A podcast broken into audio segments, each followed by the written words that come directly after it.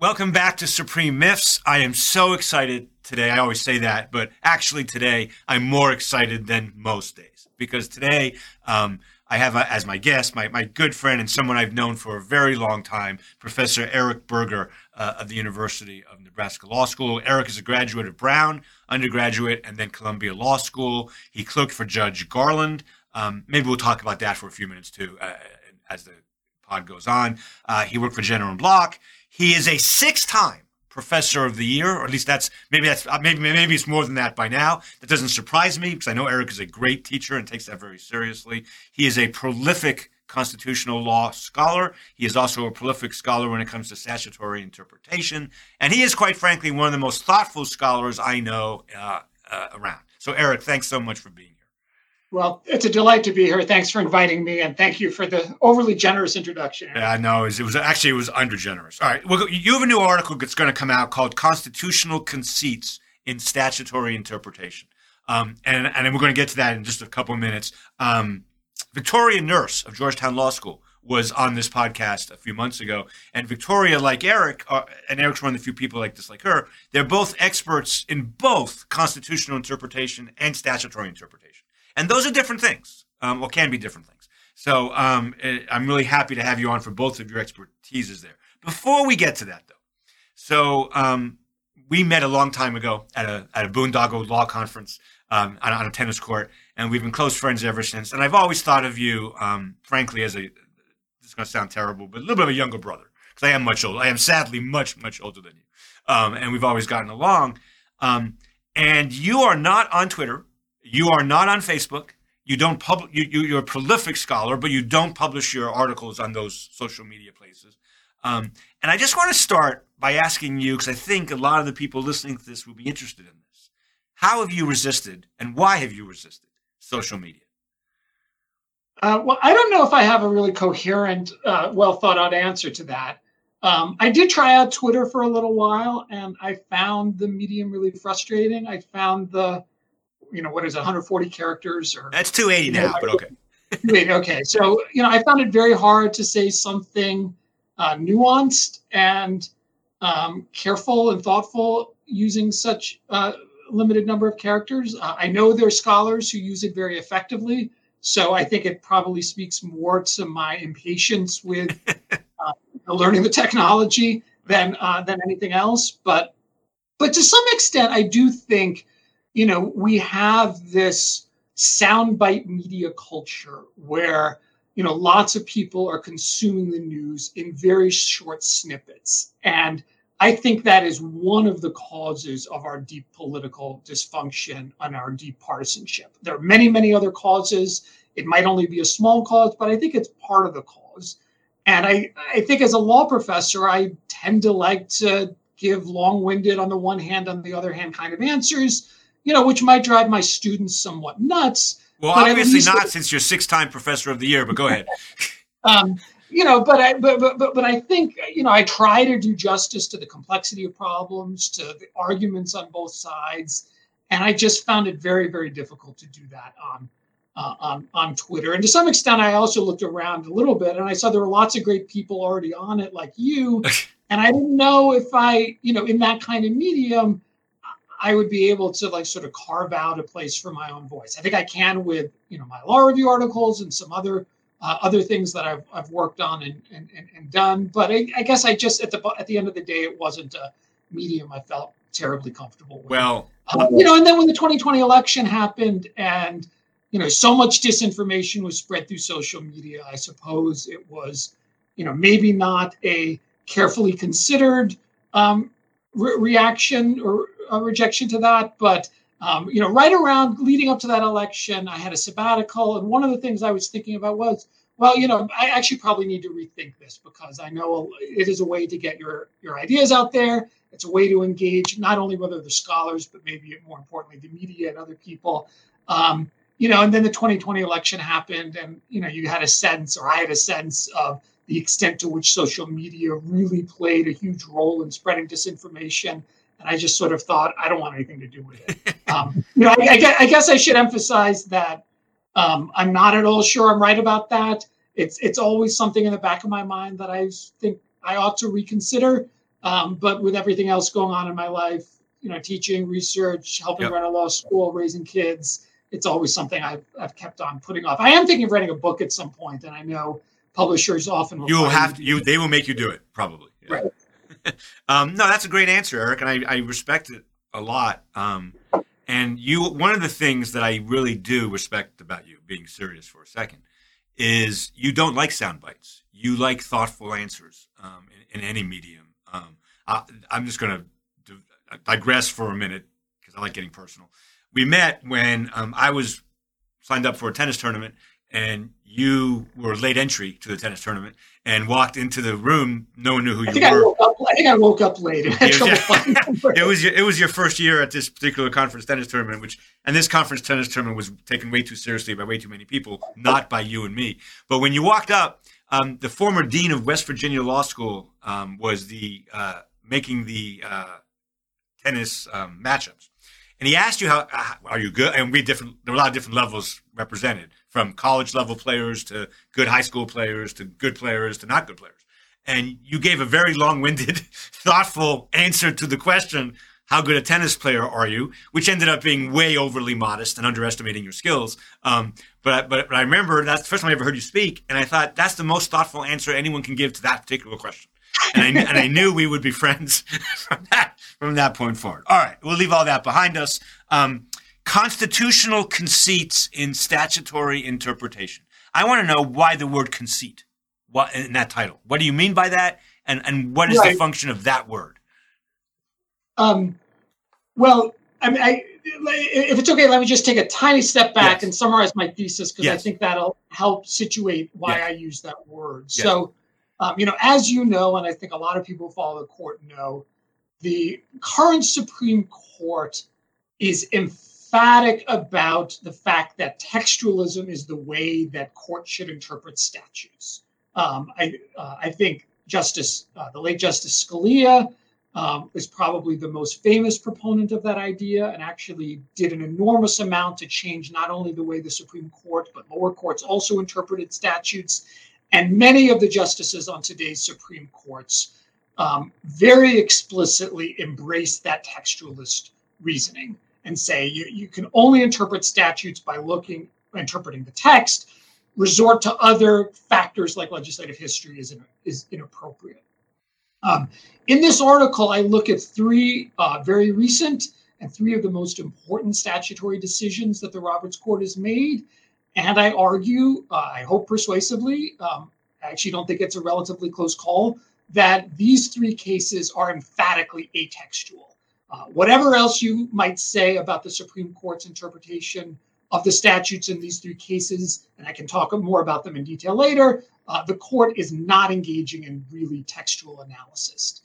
Um, so if the court is abandoning what it uh, professes to be its preferred methodology for interpreting statutes, textualist, the question is well, what is driving the court's interpretation of these cases? And what I argue is it's what I call constitutional conceits. And uh, by constitutional conceits, I mean the justices, the conservative justices, sort of sensibilities about what they think the Constitution should mean, um, and as opposed to what constitutional law already says. So, in other words, we there are some constitutional-based canons of statutory interpretation, and there which have a which have a relatively long pedigree, in which the court will interpret statutes in light of particular constitutional concerns. So one of probably the uh, the longest pedigree of those would be the constitutional avoidance canon, which basically says, you know, if you have an ambiguous statute, you could have one reading or the other. If one of the readings would uh, be unconstitutional or pose a very serious constitutional question, you pick the other reading. Eric, hold on um, one second. That's a great. I, I, I like that description. Um, the constitutional because there are not there are non lawyers listening. The constitutional avoidance canon in lay terms basically means if you can avoid a constitutional question, avoid the constitutional question because because Congress can always change the statutory interpretation interpretation, but it can't change the court's constitutional interpretation. Is one of the reasons I think. But I, but I, but I, but I, but I wouldn't be me if I didn't point out the very first major con law case ever and the father case of con law, Marbury versus Madison. The court, in fact, did exactly the opposite of that canon the court read a statute, unconstitutionally when there were a thousand ways to read it constitutionally, which got all of constitutional law off to a very bad start. That was for the, the, law, the lawyers and law professors in the audience. I, I just want to throw that in there. All right, keep going. Sorry. Uh, um, well, and, and, and, and it's an important point because the court, you know, applies these canons and rules of statutory interpretation, except when it doesn't. Right. As you're, as you're, as you're pointing out. Yeah.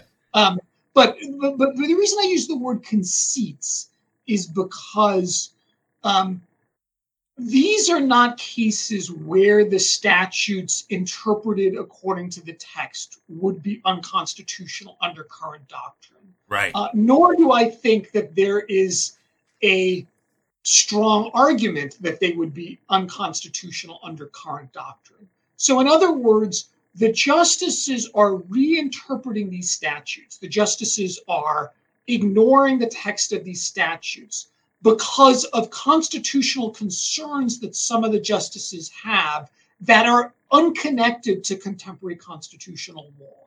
Um, and one of the things I, I, I do kind of midway through the article is I say, you know, I, I look at some of the modalities of constitutional interpretation, you know, the various ways in which judges and scholars interpret the Constitution. You know, so you look at text, you look at history, you look at structure, and so on and so on. Values. And I say, actually, under most of these modalities, this, these statutes would be constitutional. So, in other words, the justices are ignoring the statutory text. They are abandoning their commitment to this methodology for interpreting statutes on the basis of constitutional concerns that are rooted, and this is a very Eric Segall point, that are rooted far more in their own constitutional sensibilities and their own values rather than in constitutional law, the black letter law that you would find in a treatise or in or in case law. So Eric, when, when I read your article um, uh, yesterday, um, the, three cases you talk about are great examples of this. But before, I, I, don't know how much in the weeds I want to get to those three cases. I want to ask you a question about your major dominant thesis, which is this: it strikes me maybe there are two big problems with assuming what you're describing is true. And by the way, it is, in my opinion. Um, one issue is a lack of transparency, right? We say we're textualists, but when we actually go out and decide cases, we're not. That's kind of a, a transparency issue. Second, substantively, the court is literally changing what Congress said because of constitutional concerns. Are those the two things you're worried about in this, or is there something I'm missing? I mean, I think those are certainly two of the concerns. Um, you know, I think there, there, there's certainly a bait and switch uh, on Congress where Congress is writing statutes expecting they'll be interpreted in a particular way, and the court is changing the rules of the game. Uh, you know, if you want to, we can get a little more into the major questions doctrine, which would be an example of that, where Congress writes very broad statutes saying we want the agency to take care of this kind of problem it, you know, moving forward, we realize there are going to be other examples of these sorts of problems. Take, you know, the Clean Air Act, take workplace safety, and um, we don't know what those future problems are going to look like. But we also know that we're not good at responding to new problems, so we want to delegate that to the agency. And the court is saying, yeah, you know, no, you didn't you didn't delegate with sufficient enough specificity, even though when Congress wrote those statutes, it thought it was, you know, being very clear and and uh, and, and delegating that uh, that broad authority. So you know, and there's there's obviously a, a, hypocrisy to it, and I think you know it's part of a broader mission to undermine federal power. Um, I you know I think um, the you know one of the hallmarks of the Roberts Court is it's trying to limit not only the power of administrative agencies, and there's obviously been a lot of scholarship on that with the major questions doctrine uh, and, and, and, other doctrines, um, but also Congress, um, especially when they're doing um, things that the conservatives don't like. In other right. words, right. especially if they're progressive, if they're progressive policies. Um, so I think it's problematic for lots of reasons, including the ones you, you identified. So Mark Lemley, who is an IP professor, I believe, um, at Stanford or wherever he is, yeah, yeah. Um, the, the, Imperial Supreme Court. Yeah, the Imperial. Yes, the, yeah, uh, yeah. The, he wrote a, a, Harvard Law Review essay, um, and and his major point, I think, which is very similar to a point you're making in this piece, and I know you, I think you made before, is is a lot of what the court is doing in statutory interpretation is taking power for itself. It's saying we ultimately will be the decider. Um, and everyone in the world knows how I feel about that, so we don't have to discuss that right now. I mean, everyone listening to this knows how I feel about that. But I, why don't we do this? Yeah. Can you can you tell the story of the can NFIB? Yeah. Oh, sorry, go ahead. No, Can I just add one thing about that? I mean. I, I think that's exactly right. That this power is this court is aggrandizing its own power. Um, you know, and you uh, and others have been making that point about the Supreme Court for a long time. And in some ways, I think about the contemporary Roberts Court as the court that is proving that what everything Eric Segall has been saying for the last 15 years is right. Well, uh, I mean, in other words, like you and I, if we quibbled in the margins on the past. On, you know, I think you and I basically see the world the same way, but you know, I think there's some dis- differences in degree. But to the extent you've been crying from the rooftops for you know since your book Supreme Myths, and I guess before that too, that the Supreme Court is being driven is being driven by values, and that it's that it's amassing its own power to assert its values. Um, you know, I, I think that is um, even more true. And and you know, I think it was you made that case very powerfully in your book. Um, Thank you. But the, uh, the, the current Supreme Court is sort of hammering it home. uh, I think even far more so than than the earlier courts. Okay, so we're going to go on a tangent here, Eric, because that's what we do on this podcast. We go on tangents. So th- first of all, thank you for that. Um, it's the irony of what you said is is is is is gnawing at me though uh, in a positive way because I think what you said is the Roberts Court is proving that what you said before, you know, is is, is, is accurate or something like that. What I we haven't we've we haven't talked as much as I'd like in the last couple of years. What I've been doing for the last couple of years is since the COVID is making the case that in fact the Roberts Court is really no different from many other courts in the past, and that our current moment of crisis with the Supreme Court is no different from 1801 when Congress canceled the Supreme Court, can- canceled it and said, "Go home for a year. You can't you can't even meet." or in 1857 with Dred Scott, or in 1936 when FDR goes on radio and says, "We got to save the Constitution from the court." Um, I think the difference is the left wing media is so upset about the, heavily dominated left wing media and and legal profession is so upset with the Roberts Court that it's failing to see this is just what the court has been it's for 250 years. It's just now it's so one sided and so partisan in your face that it's. But this this is not new. Um, so I, I, think my thesis is what's happening now is not new at all. It's it, if we were living in if we were living in 1936 and heard the president of the United States say we've got to save the country from the court, like that was pretty serious, right? Yeah, I mean, so I mean, I guess my view is maybe it's more of a difference in degree mm-hmm. than in kind, but I, I, actually do think it's a pretty substantial difference in degree. Huh. Um, you know, I think you know when you and, and I, I remember, um, um, you know, when you wrote the book, you shared a draft with me, and we, we talked about it, and, and, I think we sort of mostly agreed. But where I push back a little is I thought maybe I was naive, but I thought that there is some real law um, and that where the values come in are in the close cases. Um, you know, where, where, where, the law isn't clear, which is often the case at the Supreme Court level, because the cases that get there are the hard ones. And it's often the case in constitutional law because constitutional law is underdeterminate for a variety of reasons. You know, those are the cases where the values kind of come in as tiebreakers. Um, uh, but I, but I, but I believed, uh, and I still do to some extent, that at least in earlier courts, there was you know there was something you could point to as law and you know the court would fiddle with it and there you know there's certainly cases where it would break from it but um, but but law was doing some real work you know i think that in a way the cases that i um, use in my article here which are not constitutional cases at least not um, on their face they're statutory cases about the clean air act and about workplace safety and about the voting rights act you know those are cases where you have statutes, and they're statutes that are reasonably clear. That I like to think that past iterations of the court would have looked at those cases and said, you know, we might or might not like these policies, but we got to apply these statutes um, as, as, as written to further Congress's intent. And I think the kind of wholesale rejection of Congress's handiwork in these cases to advance these what again what I call constitutional conceits um, is a sort of difference in degree. It, it it it reflects a court that is bound by law. If it was ever even less, or maybe not even uh, not even at all. Maybe to say that somewhat differently. Uh, you know, it, it's not like values didn't play a role in statutory interpretation in the past. I think they did. Um, but I do think that there have been past courts where a majority of the justices would apply, try to apply the law in a neutral, uh, nonpartisan way.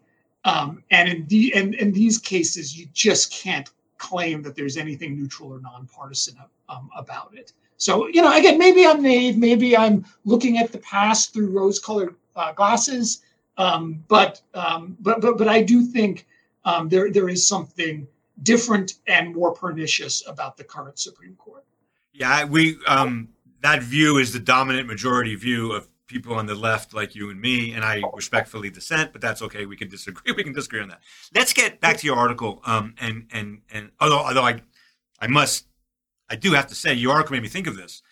Um, there was a case from the late 19th century under the Sherman Antitrust Act that was technically a statutory interpretation case where the court went out of its way to limit Congress's power because of constitutional concerns. What you're describing is definitely not new in that.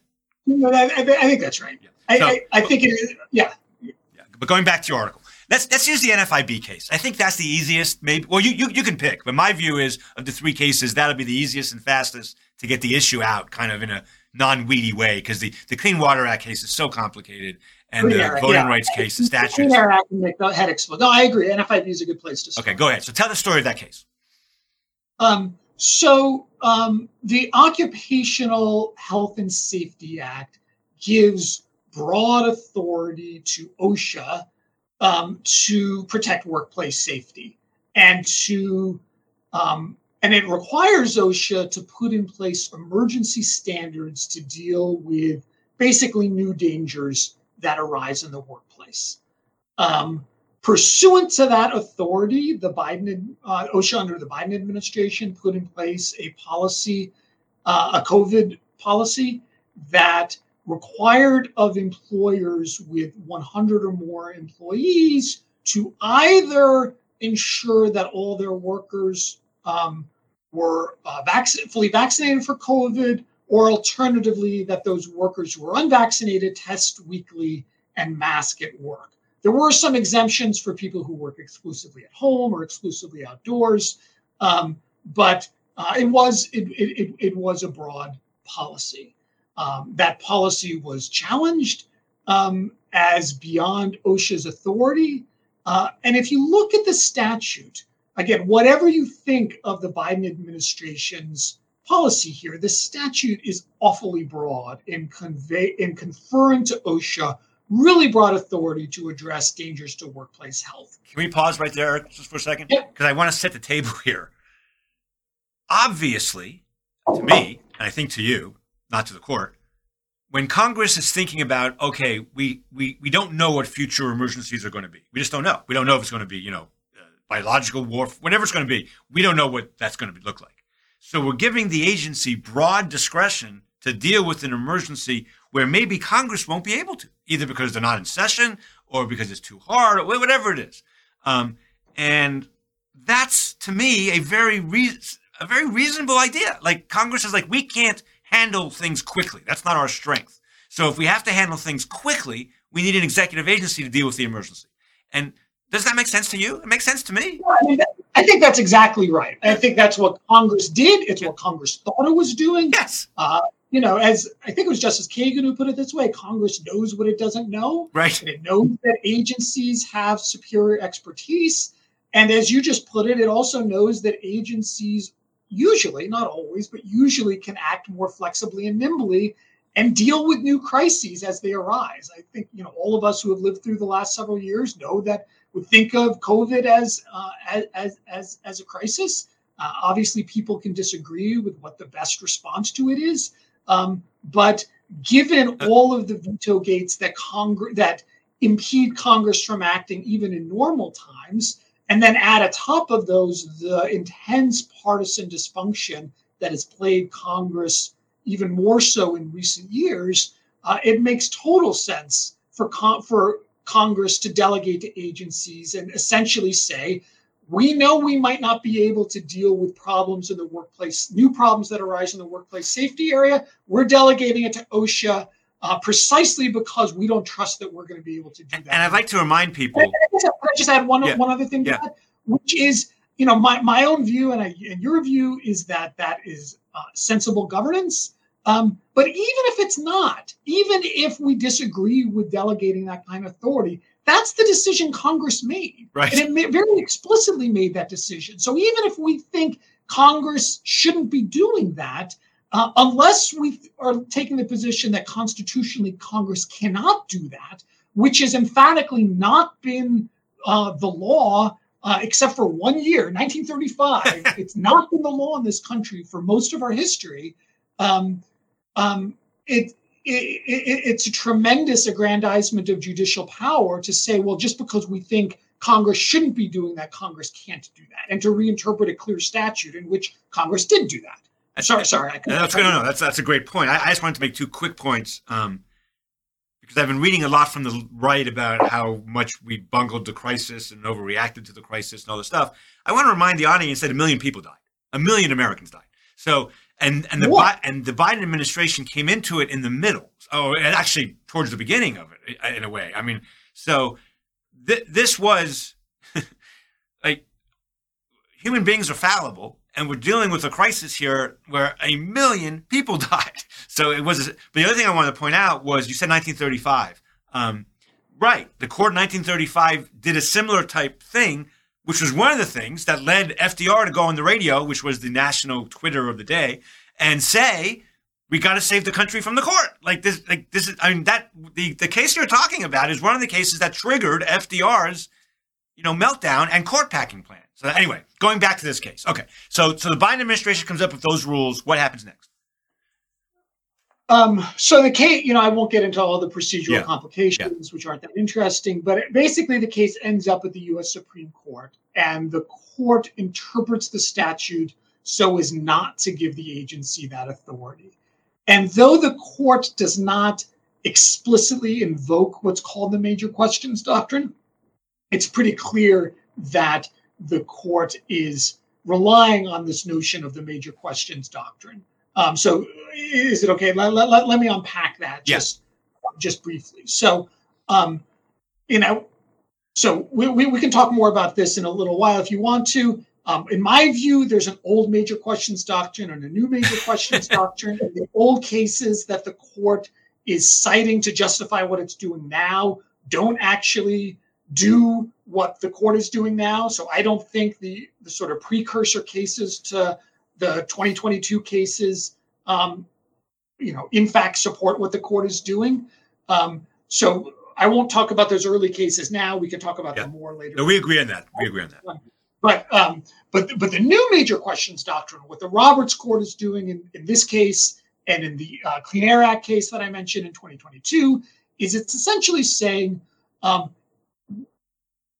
where the agency is doing something major, in other words, something of really significant economic or political consequence, um, we think the agency shouldn't be allowed to do that unless Congress has given it very specific instructions to do it. So, for instance, in you know, getting back to the NFIB case, the you know the COVID workplace safety case, essentially what the court said is, uh, well, a, a policy that requires all these employers to uh, strongly incent their workers to get vaccinated from COVID is a big, big deal. Uh, I think that's probably right. It is a big deal. Um, but because of that, uh, we're not going to, we think that's too important a policy for the agency to take on for itself unless Congress has explicitly authorized the agency to do so. Uh, the response to that might be well, if you go look at the statute, and, and actually, I just pulled it up, so I'll just read the statute if that's okay. It says the secretary, meaning the Secretary of the Department of Labor, OSHA, shall provide for an emergency temporary standard to take immediate effect if he determines A, that employees are exposed to grave danger from exposure to substances or agents determined to be toxic or physically harmful, or from new hazards, and that such emergency standard is necessary to protect employees from such danger. That, that sounds so specific to me. That sounds so specific to me. It's really broad statutory authority to deal with yeah.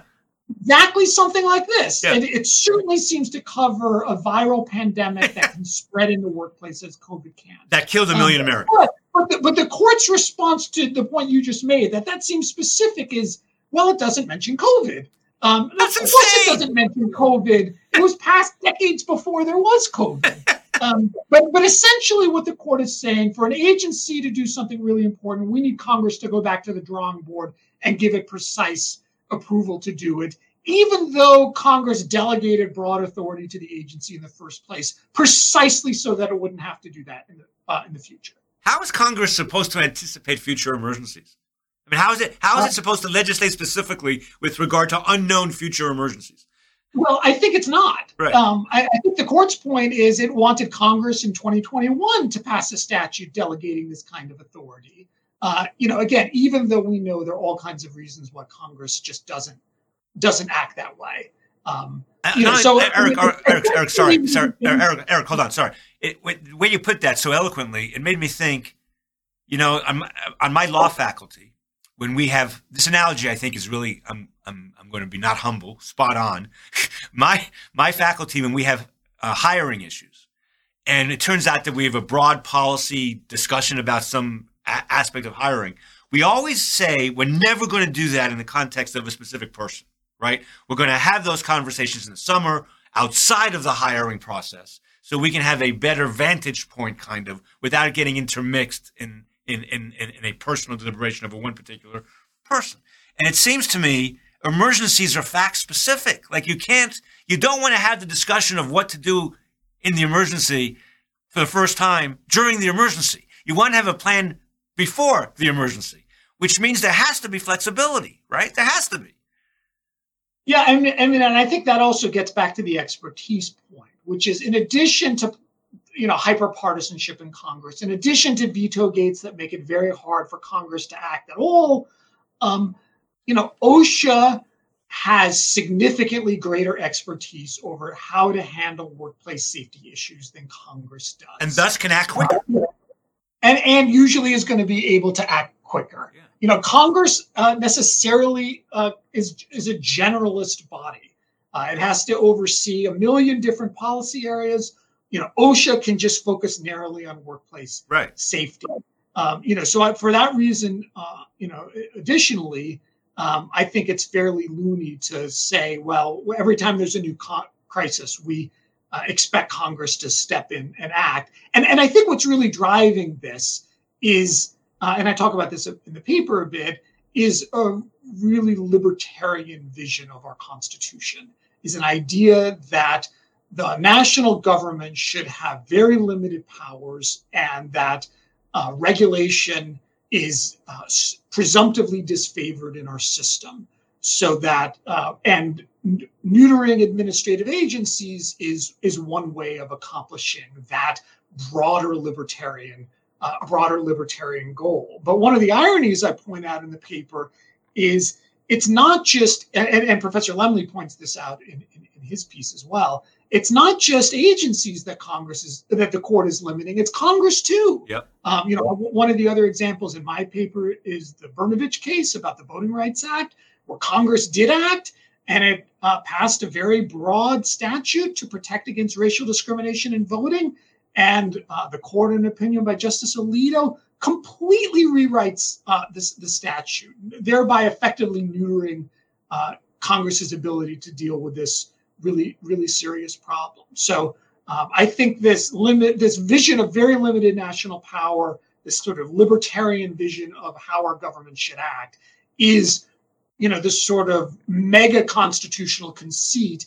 that is driving what i think of as really just dishonest statutory interpretation So, Eric, one week a- one week after Trump was elected, one week, I wrote in 2016. I wrote a blog post for Dorf on Law, um, kind of answering the question: Where's the Supreme Court heading? Assuming Trump gets to one, two, or three picks, we all knew he was going to get you know one or two, probably ended up getting three. And what I said in that piece was he's going to have to deal with abortion because he because of the campaign promise he made. But that his we, we all know Trump doesn't care about abortion. Um, what Trump did care about was deregulation. And what I wrote was the single most um, important characteristic that Trump's going to look for in, in, in, lower court judges and, and Supreme Court judges is an anti-regulatory, get your hands off my company stance, because that's what Trump did actually believe. Like that, Trump did have a worked out set of values on that issue. Just let me, let me finish real quick. And what I want to say about that is situating that in historical context.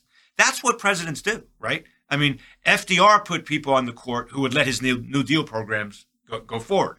Um, uh, you know, Clinton won, Jimmy Carter wanted to put women and people of color on the court and put more women and people of color on the court, Jimmy Carter, on the lower courts, excuse me, than all the other presidents in American history combined. Um, what Trump wanted was deregulatory judges, and he got three of them. Is that a fair perspective on all this? Uh, yeah, I mean, I guess I have a couple of reactions. Yeah. You know, one is, you know, everything you just said of, of, of Trump, I think you could also say President Reagan uh, in the 1980s. Excellent. True. Um, Agreed. You know, Reagan um, was elected in part because he appealed to social conservatives. Yep. Um, you know, I, I, think Reagan, more so than any presidential candidate uh, before him, made a big deal out of abortion and Roe and religious liberty.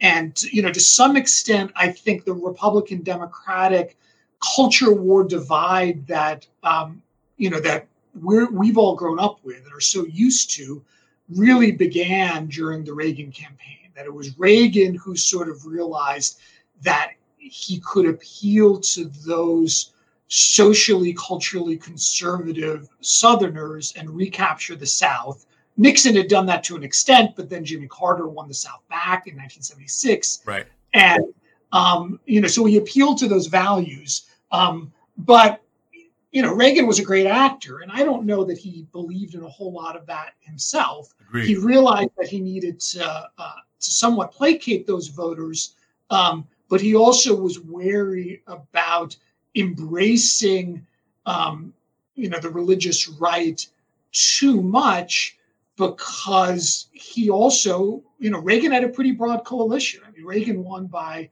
um, a pretty big landslide in 1980, and some of that was, you know, the Iran hostage affair, and Carter was, you know, sort of a feckless president for a number of reasons. But but Reagan had broad uh, um, Reagan had broad appeal, and he didn't want to lose that. So, um, but you know, much like what you're saying about Trump, I think what Reagan really was a true believer in was deregulation and having a national government that wasn't too. And actually, Eric, I, I'm I'm constitutionally required once a podcast to mention Judge Posner. So to support your to support your thesis there, the reason Richard Posner and Bork and to some degree Scalia were all put on the on the on the on, on the circuit courts was actually mostly about antitrust. Reagan wanted to end antitrust regulation pretty much, and it's another form of deregulation. And um and and and really, that's what Posner. That's what his specialty was. He worked for the antitrust. I mean, but it wasn't right. just Posner. It was Posner, Scalia, yeah. and Bork. All three of them. Had- Although Judge Posner was was so smart that you know, he was an expert in things that weren't his specialty fair, as well. Fair, fair. But he was picked uh, for his antitrust views. He was. Right. I mean, that's anyway. So you're, you're, it was a great point you made about Reagan. No, I was just. So, I mean, that's just one point yeah. I'd make is that I don't think it's just a Trump thing. I think it goes goes back to Reagan. You know, the other point I would make, which I is really just quibbling on the margins, which is, um, you know, I you know I think of Trump as a complete narcissist. I don't know how much he believes in anything. Um, and I do think to a large extent, he was letting the Federalist Society, Leonard Leo, and others drive the judicial nominations process. And um, wait, and he, he, didn't let them. He, he didn't let them. He gave it to them. He gave it to them, right? So you know, so to that, and and and, and I think um, both the culture war, you know, anti-Roe, religious liberty, Second Amendment side of it, and the deregulation libertarian side of it are are are both very important to yeah. the sort of Federalist Society um, base. Um, so, so I, you know, in terms of, you know, yes, that libertarian strain was something that I think was very important in the judicial selection, but I think the culture war stuff was too, you know, as you know, reflected obviously in, in the Dobbs decision. Yeah. All right. So, Eric, I, I, I want to again repeat the title: "Constitutional Conceits in Statutory Interpretation." I recommend this article to everybody interested in what's happening with the Supreme Court when it comes to statutory interpretation. The way you the way you view this as constitutional concerns driving it, I think, is really smart and really impressive. And and I think this is going to be a very, as many of your articles are, very important. Can I, can I just jump in and say yeah. one thing really quickly? Yeah. Which is, I'm, I'm, not allowed to post it on SSRN yet. Okay. Um, it, it, so it's not actually available yet. Oh no. It's, okay. it's, it's being published by the Administrative Law Review and I didn't know this, but there are rules. I, I, can post it on SSRN after it's come out. Okay, so look for people. I'll, okay, it's due to come out in September. So okay, um, I, I, really appreciate the. Um, the you will the send me the link in September, and I and since you, since you are since you are amazingly somehow not on social media, I will absolutely. I know an email though. I know an email. I will post it, but but I, I wanted to move off of it because there's something else I want to talk to you about that I've been meaning wanting to talk to you about on my podcast now since I started it during COVID. Um, and that's an old article you, relatively old article you wrote that I thought um, was just so important. And by the way, I cite it all the time, talking to people and in my work. And the name of that article is "The Rhetoric of Constitutional um, Absolutism." And I'm going to repeat that. This one people can find today if they want to. Um, the Rhetoric of Constitutional Absolutism. And your, um, I'll let you talk about your thesis, but I, I thought this was a way of, of viewing what how the court does its job that was really accurate and really smart. And it's one of those points that a lot of people already kind of know, but don't really accept. So, what was that article? What, what was the main point you made in that article?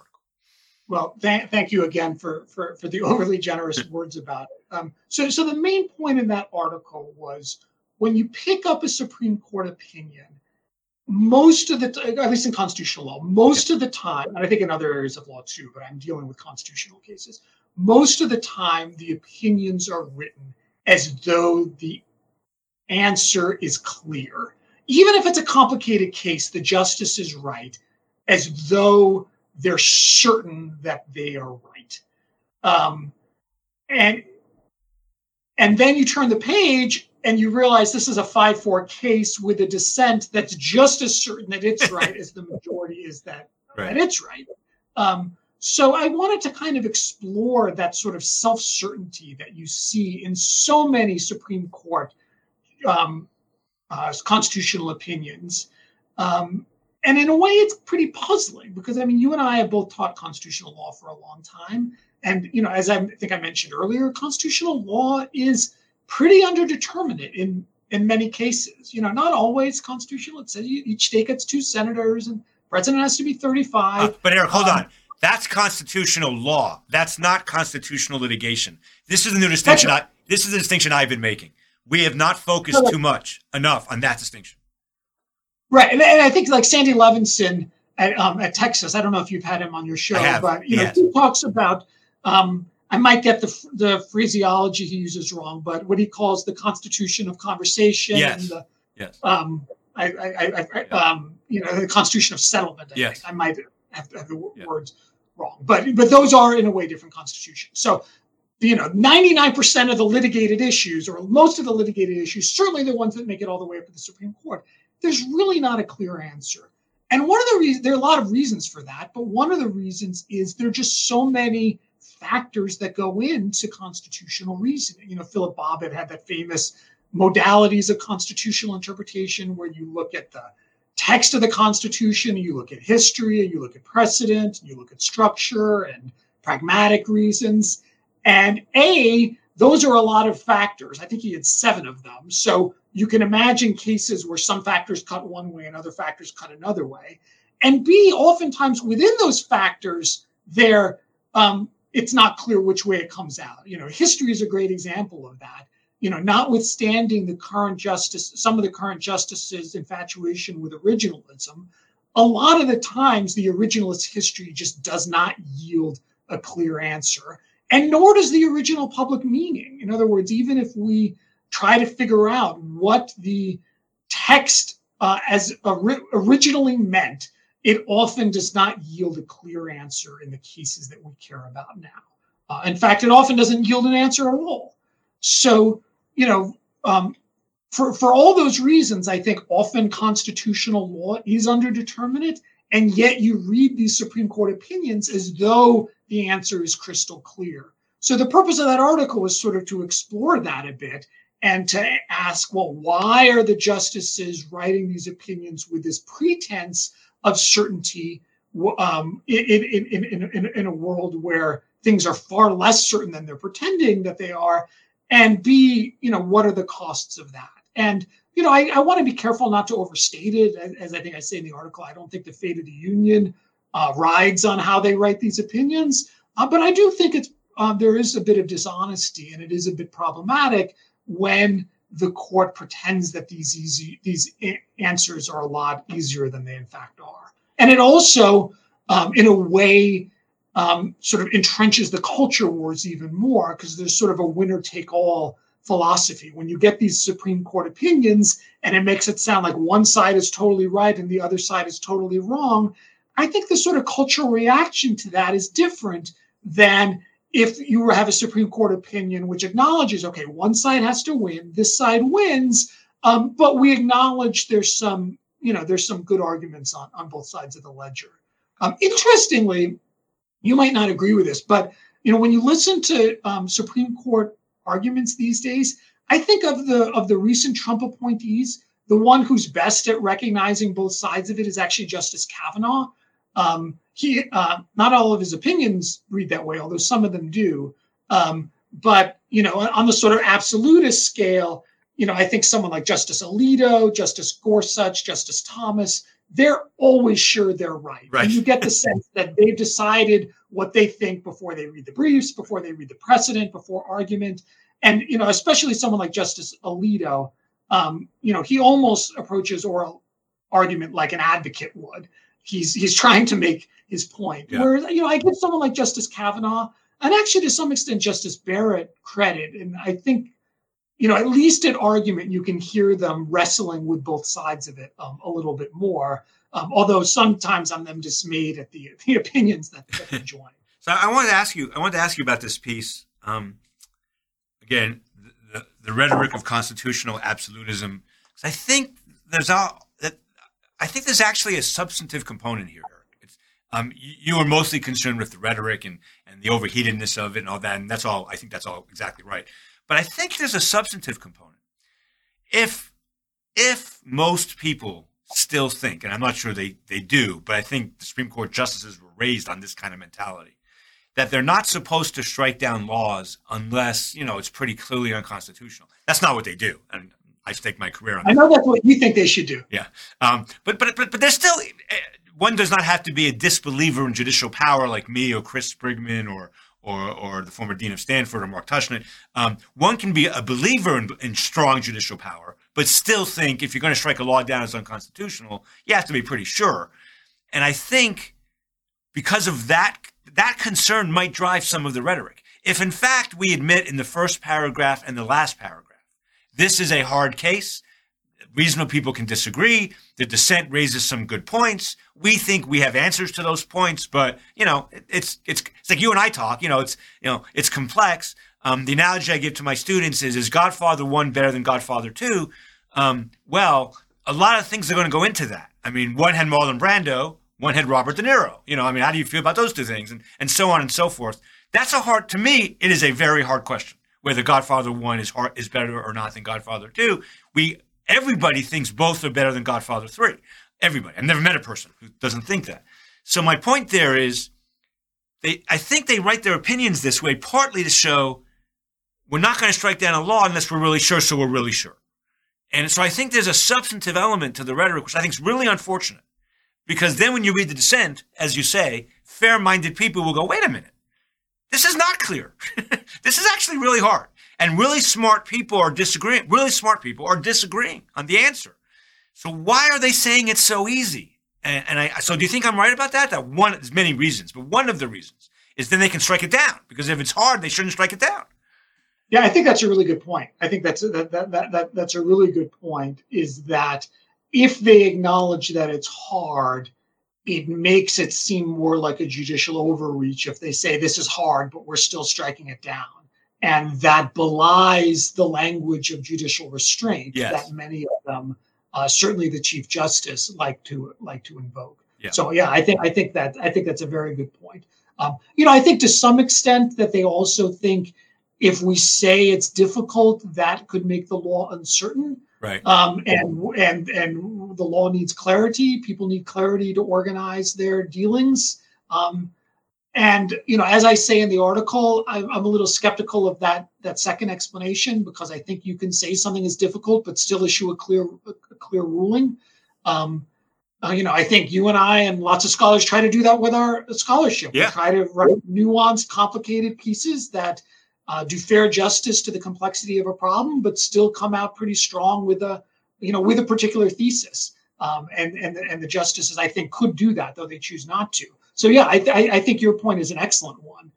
Um, and what you just absolutely. said triggered another thought of mine. You always do, um, which is so now I want to go back to NFIB um, versus Sebelius, the first Obamacare case, and okay. on the on the issue of whether Medicaid was an unconstitutional coercion of the states, even though they had six years to prepare for this alleged coercion. Um, Roberts and Scalia both signed on in different opinions to the same idea, which was um, it might be necessary, but it's not proper. And their definition of proper was when it more or less changes dramatically the structure of our government. What does that mean? Nobody knows. It's incredibly touchy feely. Um, that I, guess it's the inverse of what you were saying. They were dogmatic about sending out into the world a flexible standard that could be manipulated by anyone in the world. I mean, what does it mean to reformulate how our government works? I mean, you know, that, that, that's not even a the fact and that was incons- and was inconsistent with the way we thought about the necessary yeah. proper clause, and for that matter, the Commerce Clause since yeah. 1937. Really. Yes, really um, amazing. All right, I, I, agree. I agree with that. We have like um, five minutes left, so I want to put you on okay. the spot. Um, sure. One of the so you've written about um, constitutional conceits and statutory, inter- or you're writing about it. It's coming out in September. You've written a lot about con law. Um, I, I, wish we had time to talk about deference because you and I have had some good conversations in the past, and you've made some great contributions there. But because we're running out of time, I want to talk about lethal injections. And what I'd like you to, um, I really respect your work there. And what I'd like you to do, um, Corinna Lain was on my podcast a, a while back. Oh, yeah. And Corinna is a friend of ours and, and, and very into death sure. penalty stuff. And of course, Eric, can you just inform the people listening how is lethal injection being used? What's the problem with it? and why are we, I think from what I can tell, quite routinely torturing people to death? Yeah, I mean, I think the problem basically is that many, not all, but many states that use lethal injection have adopted it thoughtlessly and have no idea what they're doing. That's so um, scary. Um, um, yeah, I mean, it is. I think, um, you know, I think there are some people who would say that they just don't care whether someone who has been sentenced to death suffers or not. Um, um, but uh, I think the Eighth Amendment of the Constitution um, uh, says the Constitution cares about not torturing people to death. Yep. Um, and I, uh, you know, my own personal view is that we should care that uh, that we as a society should be better than uh, the people who have committed the worst, uh, the, the the most the most heinous crimes. Um, you know, but you know, in a way, I comment the lethal injection problem almost through an administrative law lens. Um, and what I'm sort of fascinated by is that state many states time and again have proven themselves to be completely incompetent when it comes to lethal injection. They don't understand the drugs they've selected. They don't understand the risks those drugs entail. They don't hire qualified personnel to design or implement the um, the lethal injection protocols. They don't monitor what's going on. They don't know enough to recognize problems when they arise. And so, uh, they many states have used a paralytic so it par- as one of the drugs so it paralyzes the inmate so that it can be that the inmate is experiencing excruciating pain but no one would know who's watching because the inmate is paralyzed you know so all of these problems and you know getting back to some of the administrative law stuff that i guess we were talking earlier about my, with, the, with the other piece um, and getting to the deference point that, that you raised, you know, typically one of the reasons why courts defer to s- state actors, including administrative agencies, is expertise. The idea is, well, um, the agency knows what it's doing. We courts don't, so we're going to defer to them. In the lethal injection landscape, courts routinely defer to the states and say, well, we need to defer. We, we don't know anything about this. But the states don't know anything about it, even know less about it. They have no idea um, what they're doing. And again, it's complicated. Some states are better than others, but the track record in so many states of complete incompetence um, to, um, is, is, is, is really startling. And then that courts would continue to just green light what states are doing uh, reflexively without actually looking at the record and saying, oh, it really actually is troubling. Like they use this drug to anesthetize the inmate, but this drug can't anesthetize the inmate. The fact that they're not trying to second guess it is is really extraordinary. Again, given the track record of manifesting competence in, in many states. Eric, I know. Uh, thank you. That was brilliant. That was that was wonderful. Um, I, I know you, neither you nor I consider ourselves human rights scholars in any sense of the term. Uh, I know I don't consider myself that, but um, I don't think you do either. But yeah, but I don't think one has to be a human rights scholar to suggest that um, using a method of execution, leaving aside the whole issue whether we should be executing people, since most Western democracies don't, but but or, but leaving aside that issue, at the very least, you would think our country, our society, our culture would view it as a gross human rights violation to torture even the worst among us to death. And I have a lot of people telling me, even since you wrote your piece or pieces, um, I have a guy on Twitter who writes me all the time, and I really like him, and he's very thoughtful, who's very much against the death penalty. And he has terrible lethal injection stories like every month. Like it seems like like a botched lethal injection here, and a, and and the court seems to be completely insensitive to this, right? Completely insensitive. Completely insensitive. And you know, I think what's driving the court is um, well, one concern about uh, victims, and two, sort of callousness towards people who are on death row. But in a way, above all of that, I think what's driving it is uh, a fear that litigants are using the judicial system to gum up the works and delay executions. Um, and they're, to be honest, they're not wrong about that. Sure. Um, Capital Counsel have an ethical obligation to advocate zealously for their clients, and they try to do everything they can to keep their clients alive. You know, unless the client basically says, "You, you know, please stop. Um, I want to be executed." Um, and you know, I, I get the court's concern about um, you know, you know, bad faith litigation. But what I find so disheartening is the court is so concerned about that that they've refused to to scrutinize what's actually going on, and they're ignoring, you know, what um, I think anyone who knows anything would agree are, at least in some states, very, very serious problems. Now, to some extent, maybe the plaintiff's lawyers are somewhat to blame for it because I think some lethal injection protocols are more dangerous than others. Um, the three drug protocols are far more dangerous than one drug protocols. Uh, but lawyers who have cap, you know, who represent inmates on death row are bringing the challenges regardless of what which lethal injection procedure. Which again is there is their ethical obligation, I think. Which is their ethical obligation. And just um, but you know, rather than taking a close look at it and saying, well, this procedure actually seems problematic, this one less so, the courts are just drawing the doctrine in a way to make it almost impossible to bring these claims at all. Again, they're they're afraid of delay, they're afraid of using litigation to um, to gum up the works.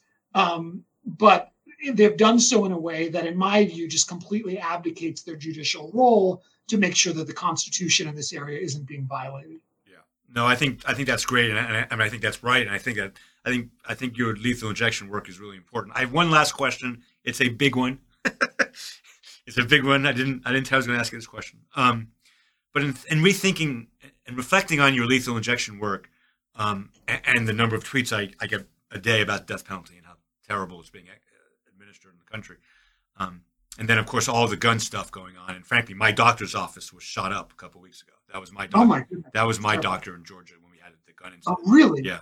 Um, Is he okay? Yeah, yeah, but no, I mean, I, I, a couple people died. I think. I mean, my, my doctor's okay, but it was a visiting doctor who got shot. I think. But but but but so I've been reflecting a lot on on on, on that because that, that hit really close to home. My daughter, my kid's school had to go on lockdown because of it because it was close to that office. I mean, was, so you know, my my eighth grader was like in the basement of their school, hiding from a you know locked down from you know a possible gun shooter, you know, two miles away.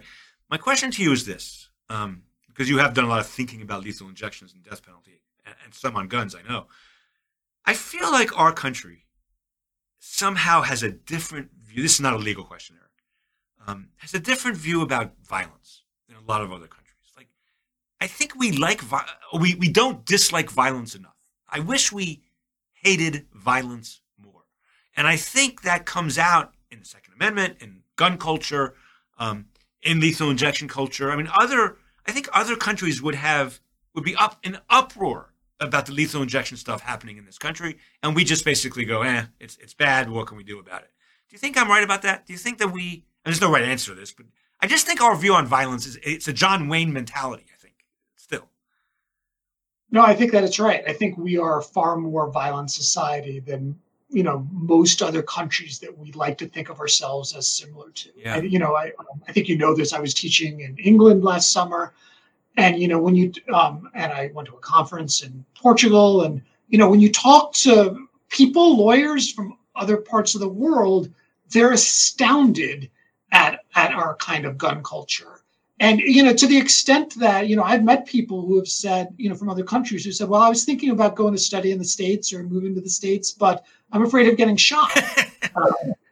and you know, I, I, think it is an example of um, American ex- ex- exceptionalism that we um, are an exceptionally violent um, violent culture in, in, in in ways, and it is it is it is terrifying. Yeah. Um, you know, I mean, I, I, guess I'll also point out that crime, including violent crime, even though it ticked back up a little bit in recent years, is way, way down compared to what it was, you know, two and a half decades ago or three decades ago, um, whenever it is. So, um, you know, as, as, the the mass shootings are, are awful and, and and terribly worrisome, and the fact that it's so easy to get these military style weapons is is, is horrifying. Um, uh, but in many ways, we're a safer country than we were, you know, in 1985 or 1990. But it, um, but it, it is still, uh, it is still very worrisome. And I think, you know, you're, you're probably right that there is, um, it is sort of part of our culture. I, a friend of mine, this is not really related to law in any way, but a friend of mine, you know, recently sent me um, Cormac McCarthy's novel Blood Meridian, yeah, um, which is a really well written and fascinating novel in a lot of ways. I hadn't read it before, um, but it's it's so it's so violent, and I, in a way, I think that's the point of it is that you know it, it it's set on the Texas Mexican border in the mid 19th century, and um, it's it's part of our it's part of our heritage. You know, in ways you could look at other countries. You know, Europe was had tons of wars for centuries um, but they've moved past it in a way that that that we haven't. Yeah, I think I think that I don't know that that that John Wayne is the best way I can put it. That John Wayne, you know, shoot 'em up mentality is just it, it's it's it's coming back to hurt us and haunt us. I think in a lot of ways across the board, but I think it is a partial, just a partial explanation for how we're still allowing states to torture people to death. And everything I everything I know about the issue is that there are times, not every execution, of course, but there are botched executions and even successful executions where the person was quite literally tortured to death. And I just yeah, I, I guess one well, you know one more thing I'll say about that, and I I, I know we have to end soon, yeah. but um, you know one of the dangers of lethal injection is that it hides the brutality of right. executing a human being. You know, with something like hanging or the firing squad, the violence inherent in taking a life is laid bare for everyone to see.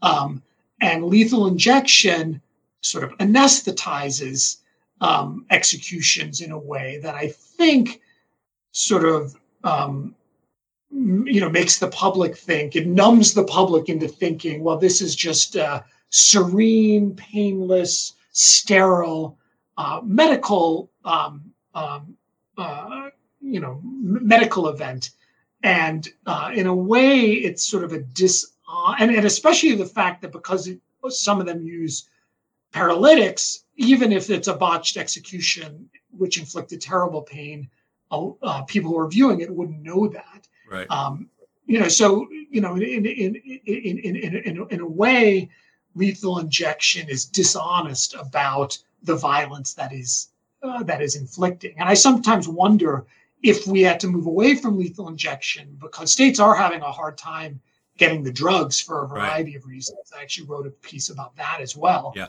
Um, you know, would societal attitudes towards the death penalty change measurably if we went back to a more overtly violent method?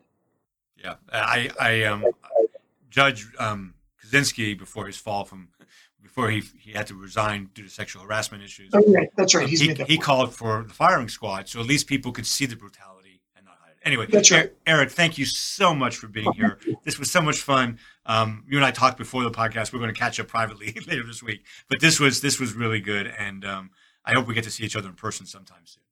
Well, thank you so much for the invitation. It was, it's always a great pleasure talking to you, and uh, it's it's it's been a great honor to be on, on well, your podcast. Th- thanks for coming on.